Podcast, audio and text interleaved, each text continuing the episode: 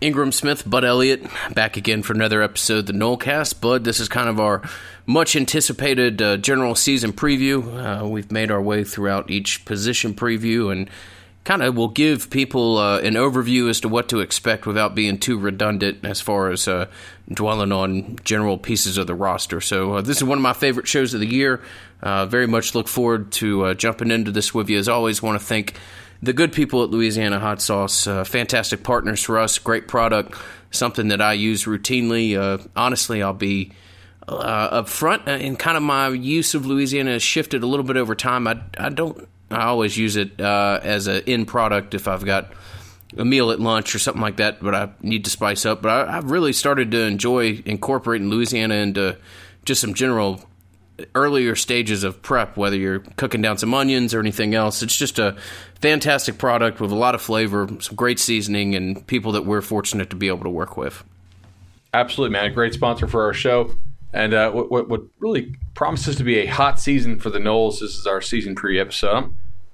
Man, I just the word I put at the top of our show notes, excitement.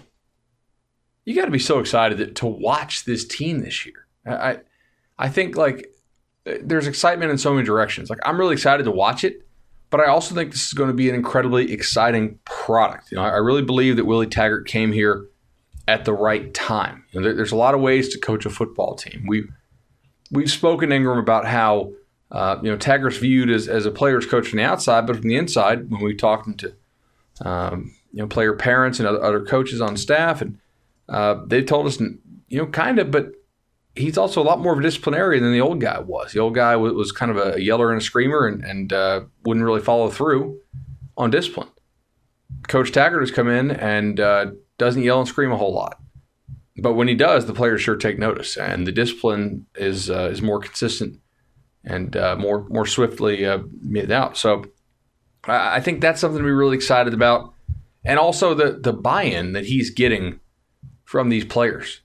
You know, they're not having to coach effort very much, and in the past couple of years, that has not always been true from all players. I don't know about what you're hearing, but I'm just hearing that the level of buy-in from these kids is really impressive. And man, we hear this all the time with new coaching staffs, but I think there may be reasons to believe that it's true here, because these are elite-level athletes who kind of have something to prove, because the last guy kind of up and quit on them. Buy-in's been improved, certainly. I mean, I'm a little concerned as to whether or not individuals be able to put their dancing habits at practice aside and be able to focus on individual plays. That's said with as much sarcasm as possible. The buy-in's through the roof, and whether that be representative of what you've seen from guys on the academic front, the strength and conditioning participation is night and day. Just what you see, general levels of effort and how much buy-in you see in practice, even at a general rep per rep basis, it's different according to those that I've spoken with that have a chance to see this. So excitement, man. I think excitement, like you said, it has to do with the offense. It has to do with a lot of various products, but I think it's all-encompassing around the product, whether it be the fan buy-in, those associated with the program at a higher level. When it comes to boosters, there's a lot more, a little bit of a singular message and not as many people pulling in different directions. There's just a general level of excitement and buy-in that is found throughout just about every stage of the pyramid when you look at Florida State football right now. It really is, man. And I also think that Taggart has touched upon all the right notes in the off-field stuff. And like we said, it's talking season. And that's not the most important stuff, but it's also not things that don't matter. Bringing back Mickey Andrews as the defensive coordinator, I think is a big deal, as a symbolic gesture, and also to help the kids realize just what this program could be. You know, letting them know who Deion Sanders was, who Bobby Bowden was, letting them know about the footsteps that they now walk in, those footsteps in which they follow. I think that the kids are really excited to get out there and prove something and play hard. I don't know what kind of season they're going to have, man, but I think they'll be a good team. And we'll discuss that at the end of the show, just how good we think they'll be. But I think there's another element of excitement here. The new schemes on offense and defense are a good bit different, particularly on the offensive side, from what you were used to running. And so I think that is something that you're going to get to see this team learn and grow every week. And probably with a good amount of excitement and probably with some craziness, right? There'll be some awesome plays. There'll probably be awesome plays that drive you nuts, not unlike any scheme out there. But it is year one. And in year one, there's a lot of learning that goes on after camp. There's a lot of learning that goes on during the season. And there's a reason why year one teams typically don't come out and run the table and go 12-0 and all that kind of stuff. We had a great article on TomahawkNation.com today. Just the huge swath of variance in terms of year one records from coaches who ended up being really successful. Like Kirby Smart almost missing a bowl at Georgia, right? That would they go 7-6 his first year, I think. To Urban Meyer, awesome first year at Ohio State. Just totally different sides of the spectrum. Year one results are not highly correlated with future results. It's the most high variance year that you can have, simply because of all the newness of it. And other programs who don't have new coaches get a head start on you. But I'm really excited to see what this year brings. I'm also excited, man, to let people know about the Madison Social Nolecast Bar Crawl. How cool is this going to be, man? Yeah, we're jumping right into it. It's fantastic. We couldn't have better people to pair with. There's nobody else that's kind of interwoven themselves into the experience that being a fan is than our friends at For the Table and their various properties. We do have to say, and this is a positive thing, but at this point, I believe there's been drinks-only tickets created because we've sold out of our koozies. We ordered a significant amount, and that's a great thing that we've gone through the tickets that are allotted there. But just want to let people know that you may see a different ticket made available because we are trying to get koozies down, but I just don't know that it'll be logistically possible at this point. So thank you to all those who have decided to attend. Thoroughly would enjoy or would thoroughly ask that you consider to join us if you haven't. It's one of the most positive things that we've done since we've been doing this podcast as far as the spring kind of meet and greet, and really look forward to taking part of this pub crawl on Sunday and just riding that straight into what appears to be a very special Monday evening. I really can't wait for it. It's going to be awesome. 2 to 6-ish, 2 to 4 will be the check-in time. Actual crawling probably 4 to... maybe 7-ish. We'll see how late we can push that thing. $20 ticket, free drinks, hanging out with us. I mean, gosh, you'd want to do that without even the free drinks. Hard to even put a value on that, definitely. Definitely cannot. So come see us there, and link on our Twitter page, which is at Nolecast on Twitter. You can find that in Madison Social, also tweeting out the links a good bit. So very excited about that. And you can find it on Facebook as well. The Game Day Weekend Bar Crawl with the Nolecast and Proof Brewing. So with that, Ingram, I think we should get into the talk of the Gulf Coast offense here in our season preview episode. Let's do it, man. I mean, we've talked about the pace of play. We've talked about all the different ingredients that are going to go into some of the changes, whether it be change in scheme, how the players are, what they're asked to read, how they're asked to dictate various keys. Hopefully an offense that caters more to the strengths found within each individual player. Fascinating to talk about. And at the same time, I'm fortunate to be able to work with you, and you and I think we've got a pretty good idea as to what this is going to look like, but, ultimately, we're not going to know. We're not going to know until it's fully implemented, and we're not going to know exactly what this offense's design or want to be is going to look like until we probably have 3 or 4 or 5 games to look back on, but it's going to be a dramatic shift, and everybody from the band to the casual fan and their viewing habits are going to have to be altered some, because it is not going to be in any way, shape, or form what we've seen over the past 7 or 8 years. Okay, so if you've been in a coma since November, right? And you were saying, I wonder what Florida State's offense could look like. I see they've hired this new coach, Willie Taggart, and offensive coordinator Walt Bell. Well, I've got some good news for you. I'm going to tell you what their offense could look like quickly. First of all, when you first see it, you're going to see receivers spread extremely wide on the field. If you haven't, if you ever watched Baylor back in the day under Art Briles, simply football talk here, not into the off-field stuff, you would see just how wide those are. I did a good article on that on Tomahawk Nation called Spitting on the Sidelines, talking about FSU's receiver alignments. Basically, it forces the defense into some choices, and it helps to simplify the reads for the quarterback. Now, what are you reading? You're reading a lot of different stuff, mostly positioning of defenders, and you're doing it at a high tempo. This offense is going to operate at a very high tempo. Last year, Florida State was 127th out of 130 in pace. That is really slow. Here's to the service academies. Yeah, and Wisconsin. If you have a talent advantage like Florida State has over most opponents, you should want to go really as fast as possible within reason. Last year, Oregon was 8th. Look, I'm not saying that Florida State's going to be 8th in adjusted pace metric. However, they're going to be a lot faster than 127th. I think it's reasonable to expect that they will be top third nationally in pace, and going from 127th to top 40, top 30-ish is still a big deal.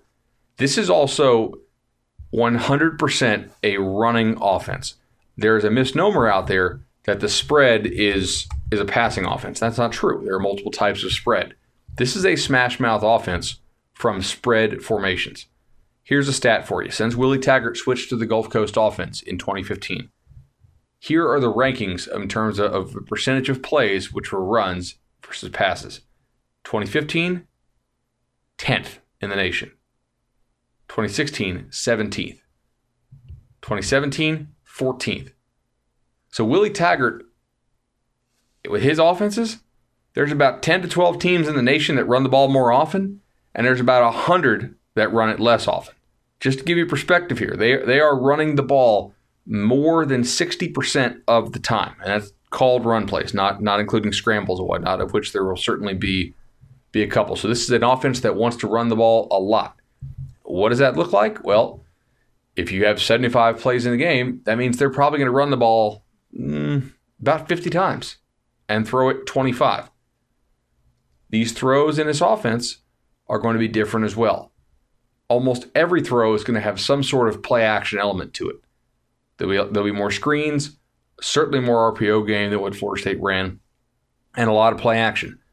One key fundamental difference is how they look to control the football. Under the old offense, they controlled the ball and controlled the game with the short passing game. This offense looks to control the ball via the run. When they do pass, they're looking for free yards via uncovered guys like screens, or they're looking to hit home runs with deep shots. There is not as much of an intermediate passing game, especially just of the straight dropback variety, not including play action, than there was in the old offense.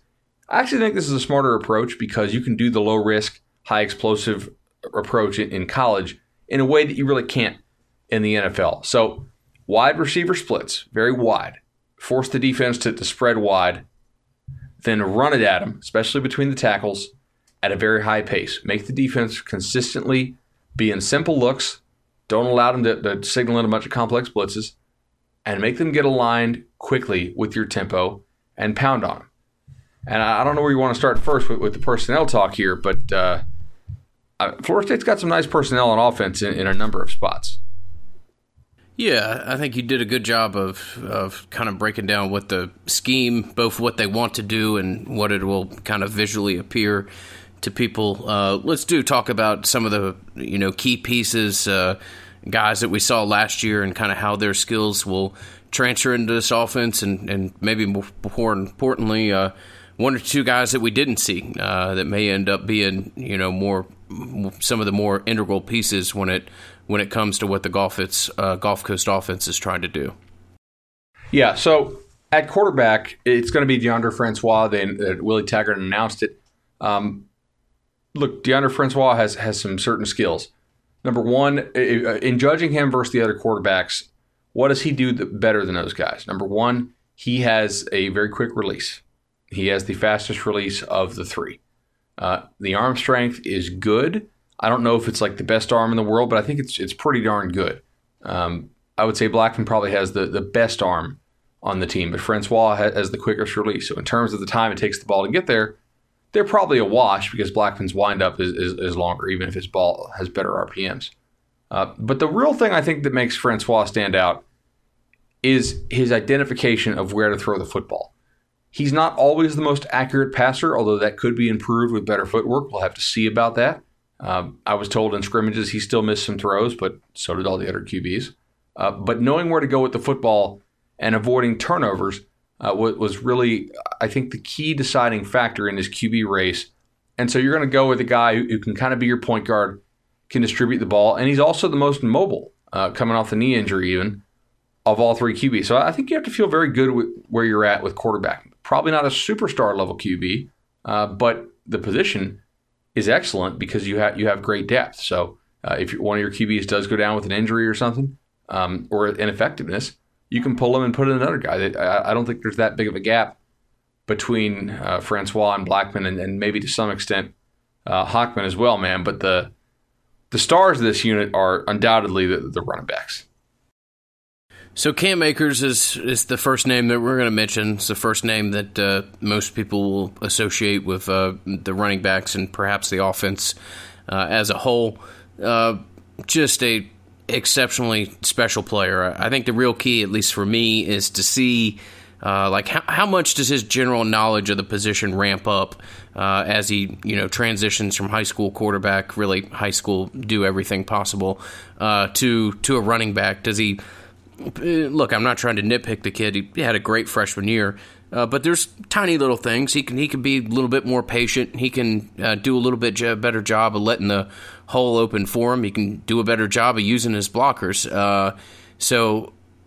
Unfortunately for him, he follows what is the best running back in program history, and everybody in their mind has, Dalvin might have taken that to house, etc. I really look forward to seeing what Cam Akers becomes in this offense, and if he becomes the absolute dominant force that he appears to be on the verge of becoming. Look, when Taggart got here, there were a lot of guys he had to learn about. Akers was not one of those guys. He already knew exactly who Akers was, and he literally said he's the prototype. And this is a guy who's had really great running backs. He had Marlon Mack at USF, who was elite. He had Royce Freeman at Oregon, who was elite. And yet I think at Akers, you got a guy who's just another level above them. Now, they held him out, I believe, of both scrimmages. They know exactly what Cam Akers can do. And if Cam Akers gets the ball 15 to 20 times a game, then Cam Akers is going to be a guy with a really nice season. I mean, it wouldn't shock me to see him go for 1,500 all-purpose yards, rushing, receiving combined. Heck, maybe 1,600 or something like that. I think he's going to really have a nice year in this offense. Just the blend of speed and power. And like you said, I'm also anxious to see how he develops in terms of understanding of the offense and patience and more of the natural feel for the position as a former high school quarterback who it's only his second year playing the running back position. And how does he catch the ball out of the backfield? I'm sure they'll do some RPOs where it's hey, motion cam out. And this is just something they've done in Oregon and at USF. You send the back out of the backfield. If the linebacker goes with him, okay, quarterback draw. If he doesn't, flip it out to Cam Akers. I like having the ball in Cam Akers' hands with him already in motion. Cam Akers with a head start is kind of unfair. So that's just that's sort of some examples of the simple stuff this offense can do with a playmaker like Akers, and yet you also have some really impressive guys behind him as well. I mean, you have Kalen LeBourne, who is probably faster top end, maybe a little more wiggle, and you saw it in the spring game. Can certainly hit some home runs for you. Has always caught the ball well out of the backfield, and talk about a guy who's motivated. I think he's very eager to prove that he should have played as a freshman. You ask him, he's been asked six ways from Sunday, hey, any benefit to redshirting last year? And there's not a lot. Not a lot of... If there is, no. He didn't find it. No, he was not a fan. He's not playing along with that. Not a fan. So I'm very excited to see what he's able to do in this offense. I think they are going to hit a good number of explosive runs this year. Within the run game, I do think early on, you will likely see defenses force Francois to keep the football and just to see how well he takes hits. And that'll be an important part because certainly in this offense. The QB run is not – he's not a battering ram. He's not somebody who's going to run the ball 15 to 20 times a game or anything like that.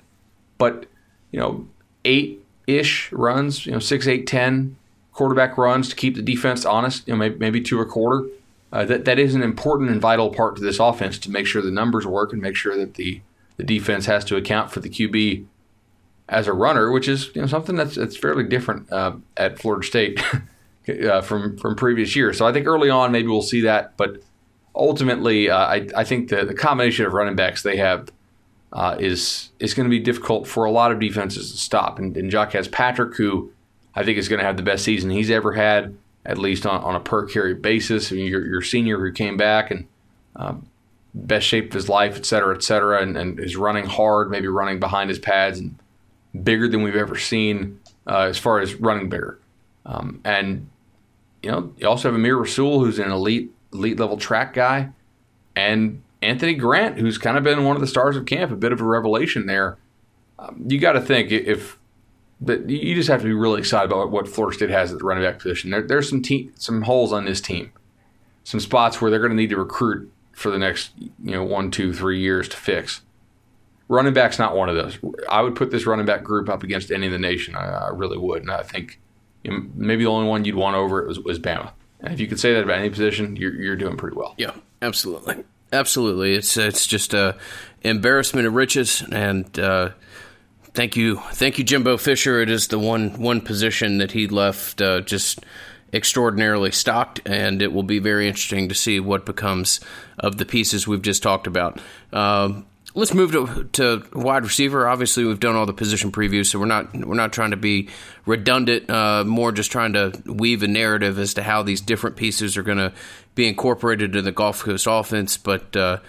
It certainly feels as though you've got, one wide receiver in Tamorrion Terry that is about to burst onto the scene, and maybe a couple other guys that don't have, super impressive statistics as far as yards and things like that. They're just going to be limited by the number of balls thrown to them in general. But I do, and it's something we've talked about since day one, the ability to hit home run plays, the explosive play, I think is going to be there for the receivers just at a level that they haven't seen in a long time. So I'm fascinated to see how all the receivers are worked into the mix. I think you've got some exceptionally talented guys that are fighting for places in kind of 2, 3, and 4, and that'll be interesting to see how that all sorts itself out. But you've got some really good pieces and some young pieces that are going to be incorporated in this offense in a way that I think is going to be pretty consistent with the general level of excitement that we've talked about. 100%. I think that early on, we are going to see defenses test Florida State to see if they can complete the deep ball. Obviously, accuracy has been an issue for some of the quarterbacks, and I think Francois is going to have to prove that he can throw the football accurately deep. And also, look, the guys on the outside are, at the college level, completely unproven. All right, you have Tamorrion Terry, who I think has real star potential. You have Keith Gavin, who is much better, I believe, than he showed in the spring game, but yet has yet to really do a damn thing in a game.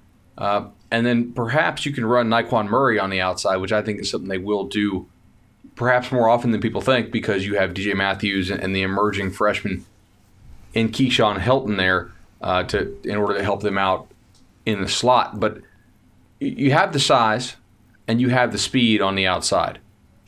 Terry, when he's been healthy in camp, has made plays. And if he can stay healthy this year, I do believe Tamorrion Terry is one of your breakout guys. If you guys play in a college fantasy league, he's not a bad guy to take a late round flyer on it, I think, because he really does have the big play potential. And then perhaps also, the red zone potential. We'll see how Keith Gavin catches the ball. Is he going to go up and actually play big? Because a lot of times when he goes up now, he doesn't play big. He kind of plays small, and you can't be 6'3", 215 and play like you're 5'10", 170. It doesn't work. So if he's able to do that, and I'm sure he's really anxious to prove that he can, but I'm thinking that he could have a better year than some people think. Nyquan Murray back for his senior year, and I think he's got something to prove too, right? Because he had a very down year last year. after having a pretty promising sophomore campaign in 2016, including the game-winning catch in the Orange Bowl and the game-winning catch at NC State. And Francois and him do have a real special chemistry. They grew up playing together. When he's in trouble, Francois will oftentimes look to Murray. Now, he's smaller, but I think he does catch the ball well, finds a way to get open. Outside receiver is going to be a question they have to answer, but I do think that they have enough talent to answer it frequently, not all the time. So I'm sure if there will be a weakness to this offense, it may be the outside receivers perhaps being a year away. But we'll see. And on the inside, look at DJ Matthews, who's been limited by injuries in camp some. I think DJ Matthews has absolute star potential. There's no doubt in my mind. He is an incredibly difficult to cover in the slot. And with how much space this offense creates, that's going to be a tremendous issue for some defenses. And young Keyshawn Hilton as well has basically been kind of unguardable in camp. And I didn't expect him to play much this year, but now I do. And now I think he's actually going to catch a decent number of footballs. And you got those guys to go along with Trey McKitty as well, man. And Trey McKitty at tight end, I think, could have a decent year as well. We spoke about him in the Receivers and Tight Ends podcast, but freakish athlete. Can the production match the athleticism? He's always been a freak athlete. Can he understand the better nuances of the position and put them to use and really catch the football better, understand how to use the athleticism to get open? Because after the catch, I think he's going to be a total beast. So can they do a good job of scheming him open on things, which I believe they will, because you want that guy with the ball in his hands running through the opposition secondary. And then can he get himself open in one-on-one coverage? I think that's the question to be answered there, because they want to create explosive plays, right? They don't have a goal number of plays to run. They want to run it as fast as they need to go to create explosive plays. They're not trying to run 10 and 12-play drives. The preference of college football nowadays among these elite offenses is to create mismatches and hit home runs. They want to be a home run hitting offense, and I think they have the pieces to do that a lot more often than they did last year, certainly. So just one more thing I'll add before we leave the backs and receivers. Fascinated to see how pre-snap motion is incorporated into this offense, how they use it. I'm a huge fan of it, just from a general idea. It can help you create mismatches. It can help you identify what type of defense whether defense is in man or zone, or how they're going to try to match up with you. It can be a great thing, and it can really create some situations where you can have some big plays. So whether it be a back end motion, or you see kind of the jet motion from a wide receiver, I'm just fascinated to see how this is incorporated into the offense and ultimately how it sets up the two units that we just talked about. And, there's another freshman we should probably mention briefly, but that's Trayshawn Harrison, who I believe will be a big-time jet motion guy for them. Raw as a route runner, but, man, explosive is all get out, and really somebody I think they could use in this offense, not only in a pass-catching sense, but also in some of that jet, like you said, and maybe some sweeps and handoffs, and just another guy who you want to try to get the ball in his hand to see what he can do. And then there's the guys blocking for him. And while I have some questions about the receiver position, I do have more questions about the offensive line. This was the only position that I think we really weren't sure on offense if they would take a step forward from last year. And I think that the tackles that they have are going to be okay. Not special, but okay. Juwan Williams, I think, is going to be decent. And Landon Dickerson, I think, is going to be very good for a guard playing tackle. But as we discussed on the offensive line preview show, he's still a guard playing tackle. He would be an all-conference, maybe all-America type guard, I believe, if he can stay healthy. And the healthy word is really the key. The drop-off from Florida State's starting two tackles to its backups is huge. That is probably the greatest value over replacement player that they have on this roster. And if one of those guys gets hurt, they are in trouble, period. I don't know another way to say it. They don't have good players there as backups. They have significant liabilities there as backups. On the interior, I feel pretty good about it. I think Alec Eberle is primed to have the best season he's ever had at center.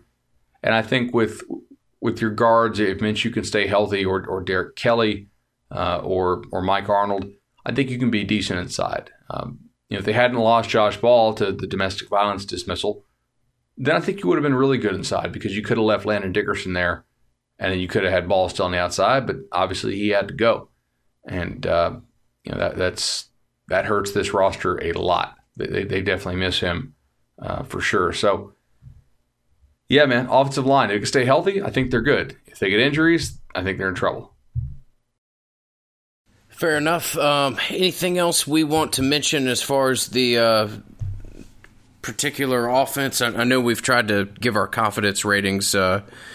Obviously, one thing that we're going to want to mention, and we've referenced this many times, is just the general pace and play and how different that's going to be from, like we said, whether you're a marching chief or you're just a fan in the stands. It's all of this that we've talked about is going to unfold in front of you at a level that you've otherwise haven't seen as a college football fan. So just get ready for a level of play that I'm not trying to say they're like a Chad Morris offense or something like that. Not necessarily trying to snap the ball 98 times in a game, but compared to what we've seen, it's going to be quite the different product. All right, Ingram. So here's something for you. Let's go 1 to 10. How confident are you that this offense will be better than last year's offense? And as a reminder, last year's offense was 76th nationally in S&P+. 76th. I almost feel like that has elements of kindness to him, according to parts of what I saw from us last year. I'm going to say, and look, we can always, take the asterisks away of injuries or concentrated injuries of the offensive line, etc. I would say that I would place it right around a pretty healthy 9. I think this is going to be a better offense and maybe a significantly better offense. I agree with you. I think I tell you what, I'm going to go 10. I don't see, even with offensive line injuries, I still would have an extremely hard time believing this offense could be worse than 76 nationally. So I'm going to go 10. I am fully confident they will improve on last year's offensive ranking. And I got to tell you, man, I think they actually could get up. They might be able to improve 50 spots. Like legitimately be a top 25 level offense if they can stay moderately healthy and maybe even a little bit better. So I'm really excited about that, man. Yeah, I think with good health, you can expect a top 30, top 35 offense. Absolutely, I don't think you're being a homer to expect something like that. You've got the pieces, you've got a different mentality when it comes to how the offense is addressed and the opportunities that some of the playmakers are going to get. I'm fascinated by what it turns out, but I think as a Florida State fan, you are not out of your mind to expect a top 35 offense out of this group. And of course, by that we mean S&P plus ratings, not total yards. All right, before we talk defense, we should probably talk Resolution Home Loans. They're back with us for another season. Resolution Home Loans. Chad and Shannon want to get you hooked up with the best possible home loan for your needs. They want to do it with lethal simplicity, and they want to do it at turbo tempo. Those things together combined with great customer service with their almost home program, they want to get you closed fast. They guarantee it, and they underwrite the loan themselves so you know you're good for what you're approved for. Very excited to have them as partners again. How do you get in contact with these guys? We've already had, 7 or 8 of our listeners have done so and have given us great feedback on their mortgages. And when they do, we also send them a Nolecast T-shirt. So obviously, it's a small consolation to throw in with the prize that really is a great mortgage experience with a great rate and customer service and certainty. But 844-FSU-LOAN. That's 844-FSU-LOAN. Or simply go to Nolecast.com/loan. That's Nolecast.com/loan, and our portal will direct you right to them. So very happy to have Resolution Home Loans on board again with us. And with that, let's get to the defense, man. This is going to be a different defensive scheme as well. It is, and it's something that I am excited about the offense. I look forward to it, but for me, I've mentioned this, that to me, like the DNA of Florida State's program is having great offensive playmakers and letting people get in space and having an entertaining offense, but defense is what makes me tick as a fan and what I think so much of this program is built around, and I am very, very eager to see how this all plays out and what it looks like on paper. We've talked about that this defense is somewhat what a modern evolution of the Mickey Andrews defense would look, 20 years later. And I am very, very excited to see what it looks like, some of the matchups that are created, and ultimately how Florida State decides to try to leverage what offenses do and use the athletes that they have at their disposal. Absolutely, man. So the lethal simplicity does not refer solely to what they're going to do on offense, but also on defense. And look, they're going to play a base cover 4 system out of a 4-3 defense, really more of a 4-2-5 when they face spread teams, which is most often. They're going to run a cover 4 scheme. Now, with cover 4 against vertical routes, those 4 defenders, your 2 safeties and 2 corners, basically convert to man-to-man coverage. So if you're watching this at home as just a casual fan or maybe even a pretty intense fan, there's going to be a lot of plays in which you're really not sure if they're playing man-to-man or zone. And that's pretty cool because you know who else may not be sure sometimes? I was going to say. The offense. Yeah, exactly. They are going to make receivers earn every single yard with aggressive press coverage. We've already spoken about the better press technique that these guys are using. And I'm not saying it's better like, hey, this type of technique is better. No, they're just teaching it better, and the kids are displaying better technique in practice and so far in scrimmages and whatnot. So very excited about that. Up front, they are going to turn the defensive line loose more. The last defense was more about gap discipline, holding up blockers so that the linebackers could run free, and not so much tackles for loss. This defense is the opposite. There's no really right or wrong way to play defense within reason, and this defense is what Michigan State does. They want to get in the backfield. They want to cause chaos. They want to get negative plays. They really want to get the offense off the field fast. And with that, they will allow more long plays. I believe more explosive plays will be given up at times than the old defense gave up.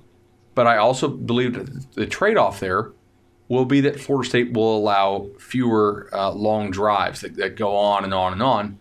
And we've said this multiple times now on this show, but if you're a new listener, this is what we want to call complementary football, right? This offense, if it gets to 85, 90 plays, it's going to kill people. Period. Like you can't give this offense 85, 90 plays. It's really going to do some damage.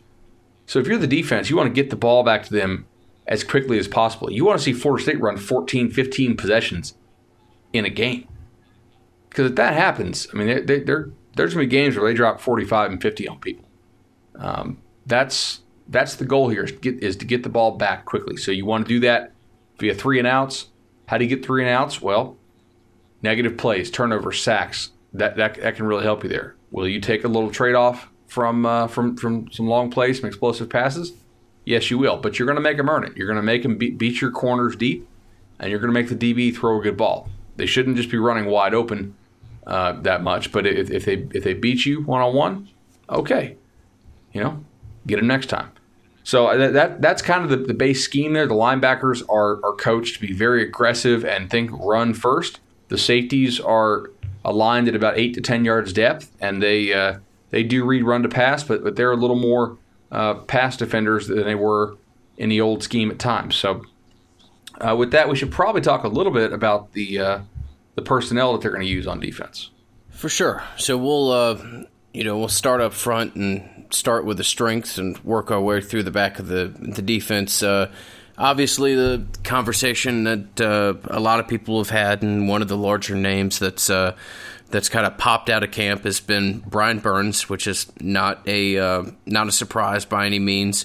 Burns had an amazing freshman year, had a little bit of a fallback to reality as a sophomore, but appears to have continue to kind of shape his body. And like I said, he's always going to be a little bit of an undersized defensive end, but appears to put on some good strength and has, you know, one of the better takeoffs in college football. So Burns has a chance to be just an exceptionally dynamic player. And if you get good level of play from Wilson and Christmas and whoever it is on the other side of the line from him, then you've got the pieces necessary to maybe hide some of the deficiencies that exist in other parts of the defense. 100%. I think this is going to be a very good defensive line. They will miss nose guard Derek Nottie, but like you said, Brian Burns has the chance to really cause some absolute chaos off the edge. I know he's been doing it in FSU's practices and scrimmages. I mean, he's a guy that can actually like blow up the mesh point at times and really cause havoc with his explosiveness. He's got something to prove this year for sure. I think DeMarcus Christmas on the inside is a really good player. They have good depth there. On the outside, I think one of the wild cards is really going to be Josh Kendo. Kendo, who we think had some kind of shoulder thing, but he won't reveal what his injury was, and neither will the team. And I'm guessing that's some sort of maybe HIPAA thing or whatnot. But that's one of your five stars. And when healthy, I think he has the potential to be pretty dominant, but how rusty will he be? How much did that injury set him back? We don't know. But if you get him going, and there's no guarantee that you do, but if you get him going at anything close to top level, then this defensive line is going to be problems for a lot of people. And when you combine that with, I think you're going to have really good corner play. From everything I've heard so far, they've been very happy with the corner duo of Levante Taylor and Kyle Myers, especially Taylor, who has just been dominant. And I believe this is money year. If he has a good year, I would expect him to go pro early. And in the back end with Stanford Samuels III playing that Zeus safety position, as well as maybe a reliable but not special athlete in A.J. Westbrook. I think you got to feel really good about your secondary there. Linebacker is probably the only big time concern that I would have, and that's been one that's been throughout camp. That's probably the only position on this defense that I don't think will be better than last year's. And I could be wrong on that, but we'll see. I like Dontavius Jackson, and I like what they're doing with Jaden Woodby at the star position along with DeKalen Brooks. The question is just going to be, can you actually play Jaden Woodby and DeKalen Brooks, who are both built like safeties, as two or three linebackers when you play some of these teams that'll make you keep three linebackers on the field? And there are some teams like that on this schedule, and we'll discuss those on a week-to-week basis when we preview these games. Virginia Tech, however, will be one. I anticipate they'll run a lot of two-back with a tight end or a lot of tight end with an H-back and a back, and not play a whole lot of 3 and 4 receiver sets. So you're going to have to figure that out. And the solution to that might be, hey, defensive line, please dominate, right? And get some teams into some shootouts. So I guess with that, we should probably do our confidence rating for the defense. Will it be better than it was last year? Last year was 33rd. So I'm guessing you're going to have a little tougher time with this than we did with the confidence rating for the offense. Yeah, it is tougher. I mean, you definitely got some pieces that you wish you had your back and you wish you could deploy in selective areas. And like you said, Naughty is a piece that I think only in time we'll get a better idea as to the level of player he was. But I do think you're going to have some guys emerge. I mentioned in the position preview, it wouldn't shock me personally to see Walvinski Ame have a much better season than maybe some are anticipating. I think there's a player there, and if you can get him to consistently play at a high level, I also think he might have a broader chance to contribute more to some of the conversation that we just had surrounding injuries. Anyway, I'm getting real long-winded about one particular player when I was talking about the unit as a whole. I think they're going to be better. I think you're going to see some times that frustrate the general fan base. You're going to see some 3rd and 14s that we give up. You're going to see some long plays. You're going to see some confusion with a new scheme. But I think overall, particularly as we enter the October, the back half of October, the schedule may get a little tougher, but I think you're going to see a unit that gels. I'm going to put a 7 on the board for the confidence meter that we see a better product than last year. Oh, okay. I'm going to go slightly underneath you. I agree. And the one thing is that they will be a lot more aggressive than last year's defense. They will fly around more. I think they will play as a team better. And I do think they're getting a lot better coaching, especially this year, because last year's team didn't really have the buy-in. They didn't play as a unit, even though their results were pretty decent. So I will go ahead and say your seven number's pretty good. I'm going to go slightly lower with 6.5, but it wouldn't shock me. I think that there's a good chance they get into the top 25, right? Last year they're 33rd, so that'd be moving up by 8 spots. Maybe top 20. I guess we'll see. It's just going to depend on some of the health and can they get that defensive line to really be dominant up front? Because if it is, then I think I'm going to look bad with my 6.5 number. Maybe I should make that more of like a 7.5 or an 8, but. There are injury concerns and some depth spots that are a little bit troublesome and also some spots that have a whole lot of talent. So that's kind of it. I guess we probably need to go and do our season predictions. How good do you think this team will be? I mean, it's pretty clear that it's going to be better than last year's based on common sense and – emotional buy-in from the players and the talent level. I think this talent level is probably a little bit down than last year, but most of that's on the defensive side. I think that we offset some by coaching. It's just, do you think this will be a top 10 level team? Do you think this will be a top 30 level team, a top 20 level team? It's very hard to predict this, I think. And by the way, when we say this, we don't mean top 10 in the AP poll. No, we're talking about quality, quantitative measures that adjust for opponent difficulty. So S&P Plus, FPI, now that they got that formula all fixed, and FEI. Those are generally really good measures of how good a team is, accounting for how good their opponents were as well. Not look at this team. They went 11-1. They were 6-1 in close games, and they played the number 90 schedule in the nation. We're doing this for consistency purposes year to year, by the way. Florida State, by almost all metrics, is a top 5 level schedule this year. Top 5. That's really tough. I don't know if you want to lead off or if you want me to. But I think that our listeners will actually like this. So this is something they can go back and check. And there's a lot less variance in something like this. This is more true performance, not luck and bounces.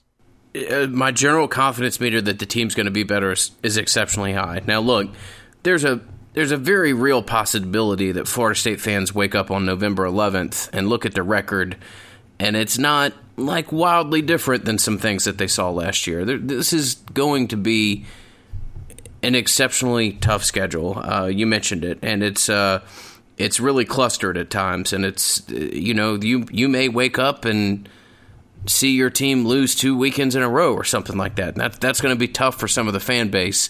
But when you look at this season and you look at some of the pieces inherited, it's just not something that's conducive for a top 15 type record. Is the roster as a whole a top 20 roster? Do I think they get to perform at a level that's indicative of a top 20 roster? Yeah, I do.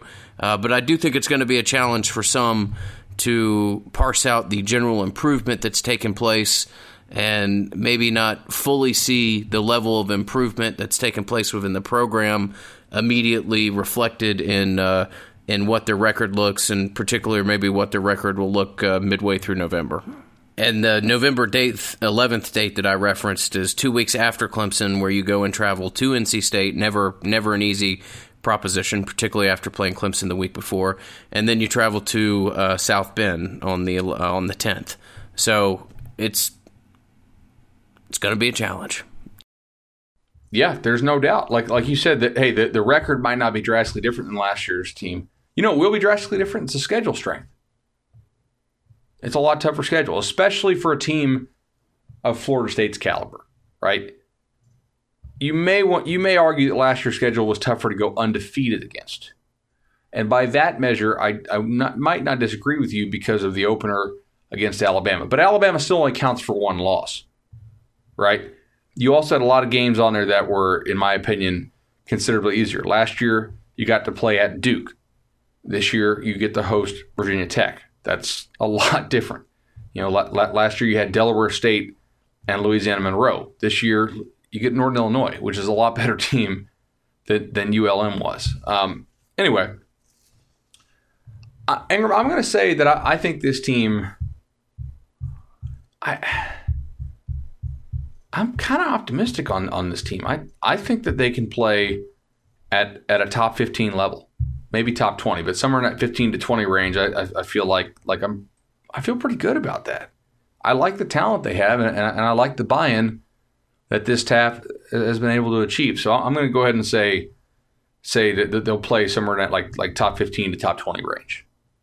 I think that's. I mean, I'm right there with you. I think this is a team that plays as a top 20 team when you look at some of the more advanced statistics. I think it's a team that you're going to see consistently get better as the year goes on, and I know you're not a fan of bowl games and what they mean, but I think this is a team that if you go and you end the year with 3 losses and a bowl win, then this was a immensely successful season. I just think you have to kind of temper expectations, realize what your roster looks like, what some other people's roster look like, be conscientious as to kind of some of the clustering of difficulties that occur on the schedule, and be aware that you may not see a dramatic uptick in the record, but I think the broader direction of the program is wildly different from where we were, 10 months ago, certainly.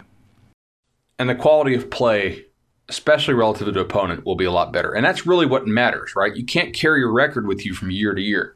You can carry improvements in the quality of play, which is what I really think people need to be focused on here, especially in a single-year setting, right? I know people are going to be like, well, Bud, how about a win prediction? Like, okay, well, here you go. A top 15 to 20 team against this schedule, they could go 10-2, they could go 7-5, they could go 8-4, they could go 9-3. That's all really, really in play. Extremely in play. All right. Now, I tend to think that 10-6 and 11-1 and 5-7 and 12-0 are not realistic. You know, I think that you got probably about a 90% shot of being in those 4 I gave. 7-5, 8-4, 9-3, 10-2. 10-2. Just want to be clear. You said 10-6 first, but 10-2 is what you meant there. Yeah. Oh, 10-2. Excuse me. Yeah.